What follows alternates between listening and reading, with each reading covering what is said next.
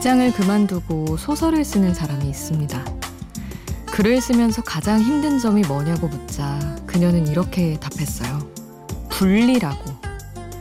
사람들은 분명 글에 대한 평가를 했을 뿐인데 글에 대한 평가가 곧 나에 대한 평가로 느껴져서 힘들었던 거죠. 일과 나를 분리하는 일. 그 일을 똑부러지게 잘 해내는 사람이 과연 이 세상에 존재하긴 하는 걸까요? 혼자가 아닌 시간 비포 선라이즈 김수지입니다.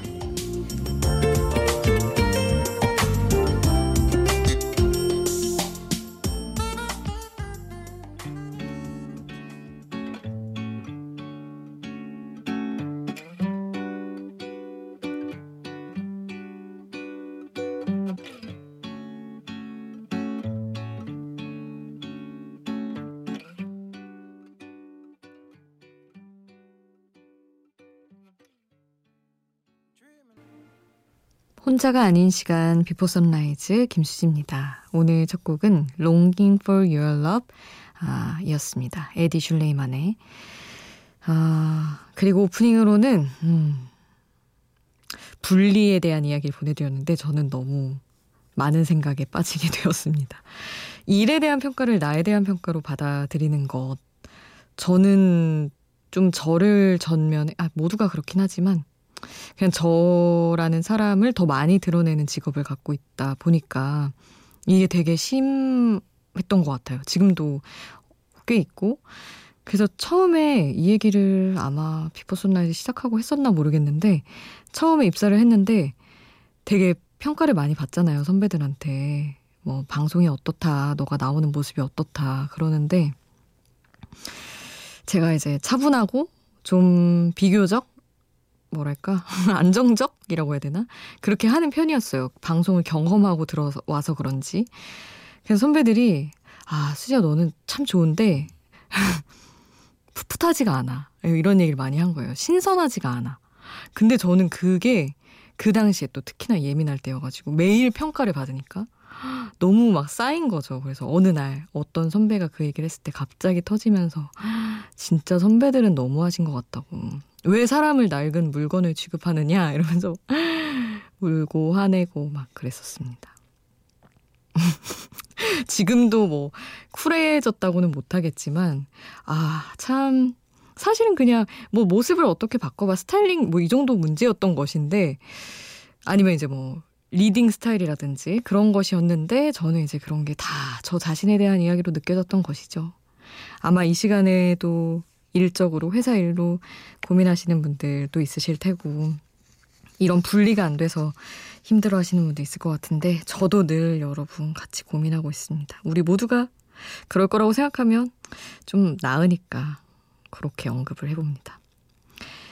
샵 8000번 여러분의 이야기도 함께 해주세요. 짧은 문자 50원, 긴 문자 100원이고요. 스마트폰 미니 어플, 인터넷 미니 게시판 공짜고요. 홈페이지에도 남겨주실 수 있습니다. 아도이의 샌프란시스코 함께 하시죠.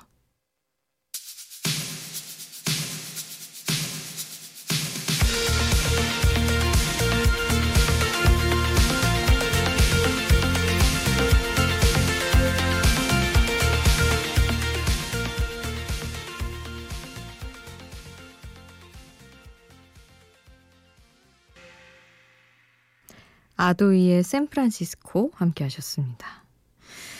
이승호님, 아, 진작 말씀을 드릴 것을 둘째 딸이 25일 예정일이라고 하셨는데, 아이 잘 만나셨는지 모르겠어요. 너무 궁금합니다.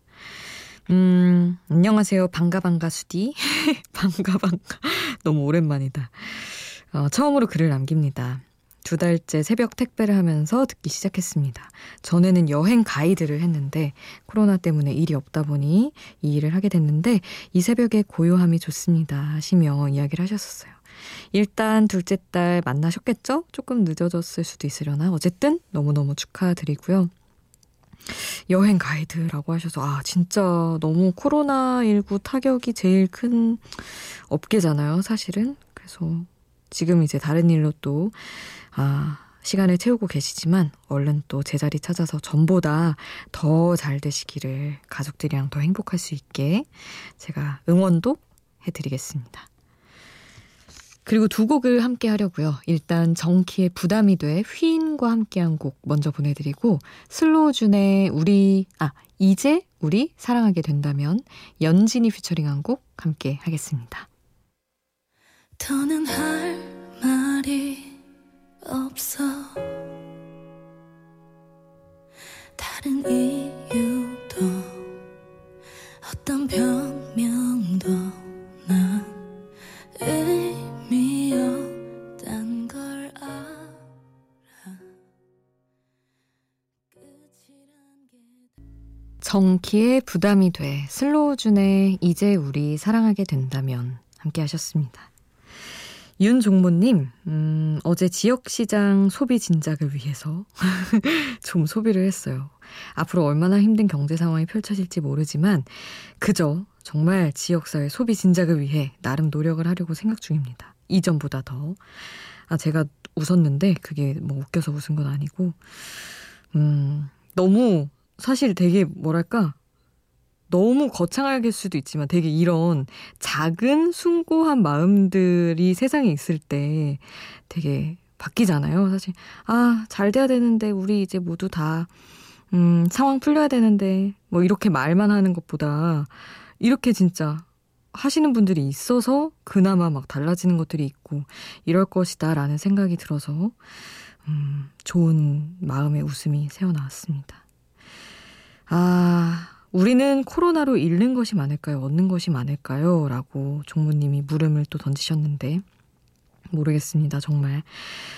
아, 잃은 것도 분명히 많기는 하겠지만, 그 이후에 극복 잘해서 얻을 수 있는 것들이 더 많기를 바랄 뿐이죠. 하비누아주의 노래 청소 이어서 보내드리겠습니다.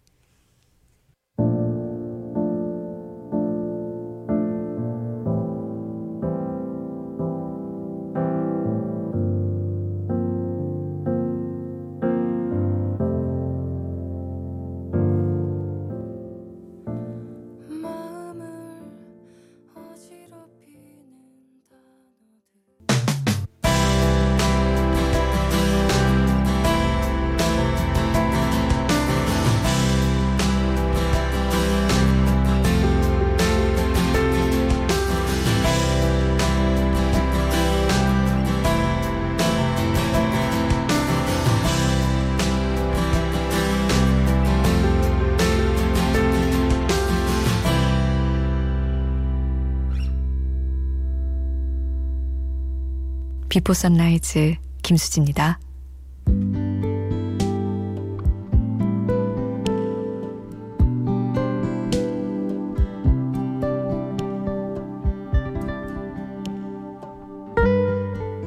주말을 기다리는 마음은 사실 목요일부터 행복해집니다. 약속 날짜가 다가오는 나날들 중엔 내일이면 만날 수 있다고 말할 수 있는 약속 전날이 특히 행복하죠. 당장 달려가 만나는 것도 좋지만 같이 있는 순간도 너무 좋지만 기다림마저 행복해서 그것도 좋은 날들. 딱 이 봄에 어울리는 설레는 곡이에요. 신승훈의 마요 가사 전해드릴게요. 뭐가 급해요. 지금도 좋아요. 주말보다 좋은 금요일처럼. 어디 안 가요. 그림자처럼. 기다림마저 그대라면 나는 행복한 걸요. 웃지 마요. 안아주고 싶단 말이에요. 찾지 마요. 그대 사랑 내가 될 거니까.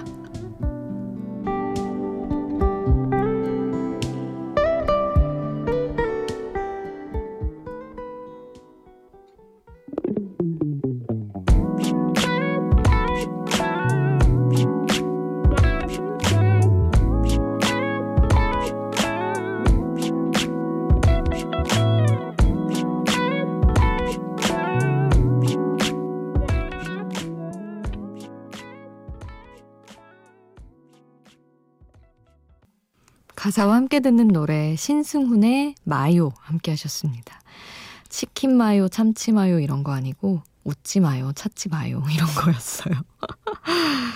그 뭐 달달한 전반적으로 그런 노래인데 랩 부분에 이런 내용도 있어요. 뭐가 그리 느긋한지 너는 점점점과 같은 게 있단 걸 느꼈지. 너란 문장의 끝엔 네가 나를 알 것 같을 땐 느낌표를 찍어줬음해. 이런 게 되게 귀엽더라고요. 되게 뭔가 아 느긋, 느긋, 느긋한 것 같고 되게 저 사람은 여유로운 것 같고 이런 걸 점점점이 찍힌 문장으로 표현을 한 게 되게 귀엽기도 하고 음, 노래는 또 봄처럼 딱 좋고 그래서 여러분과 함께 하고 싶었습니다.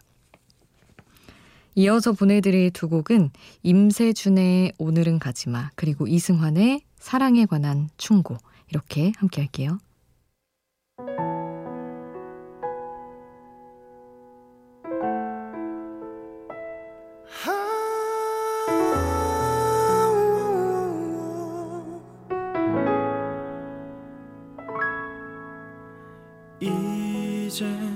아무렇지 않나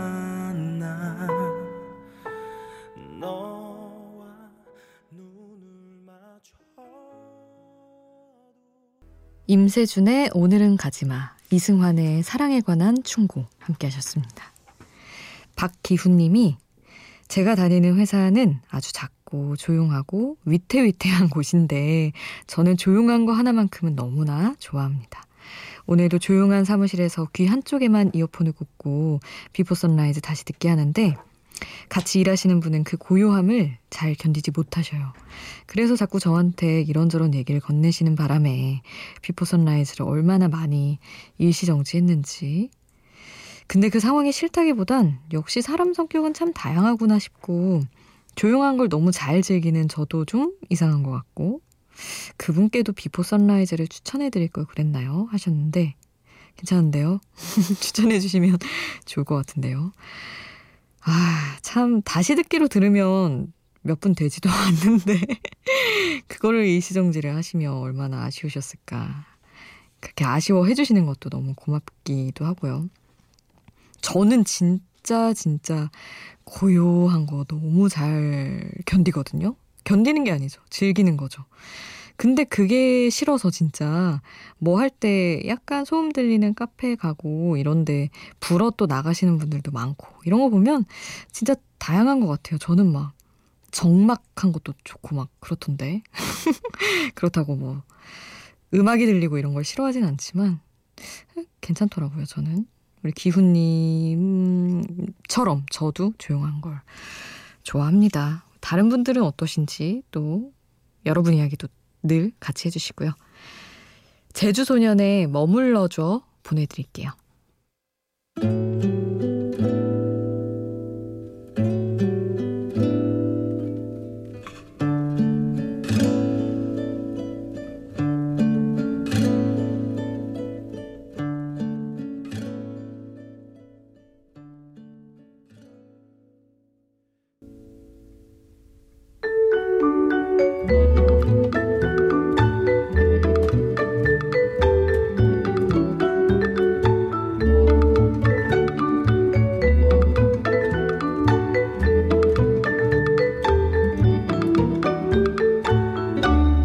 비포 선라이즈 김수지입니다.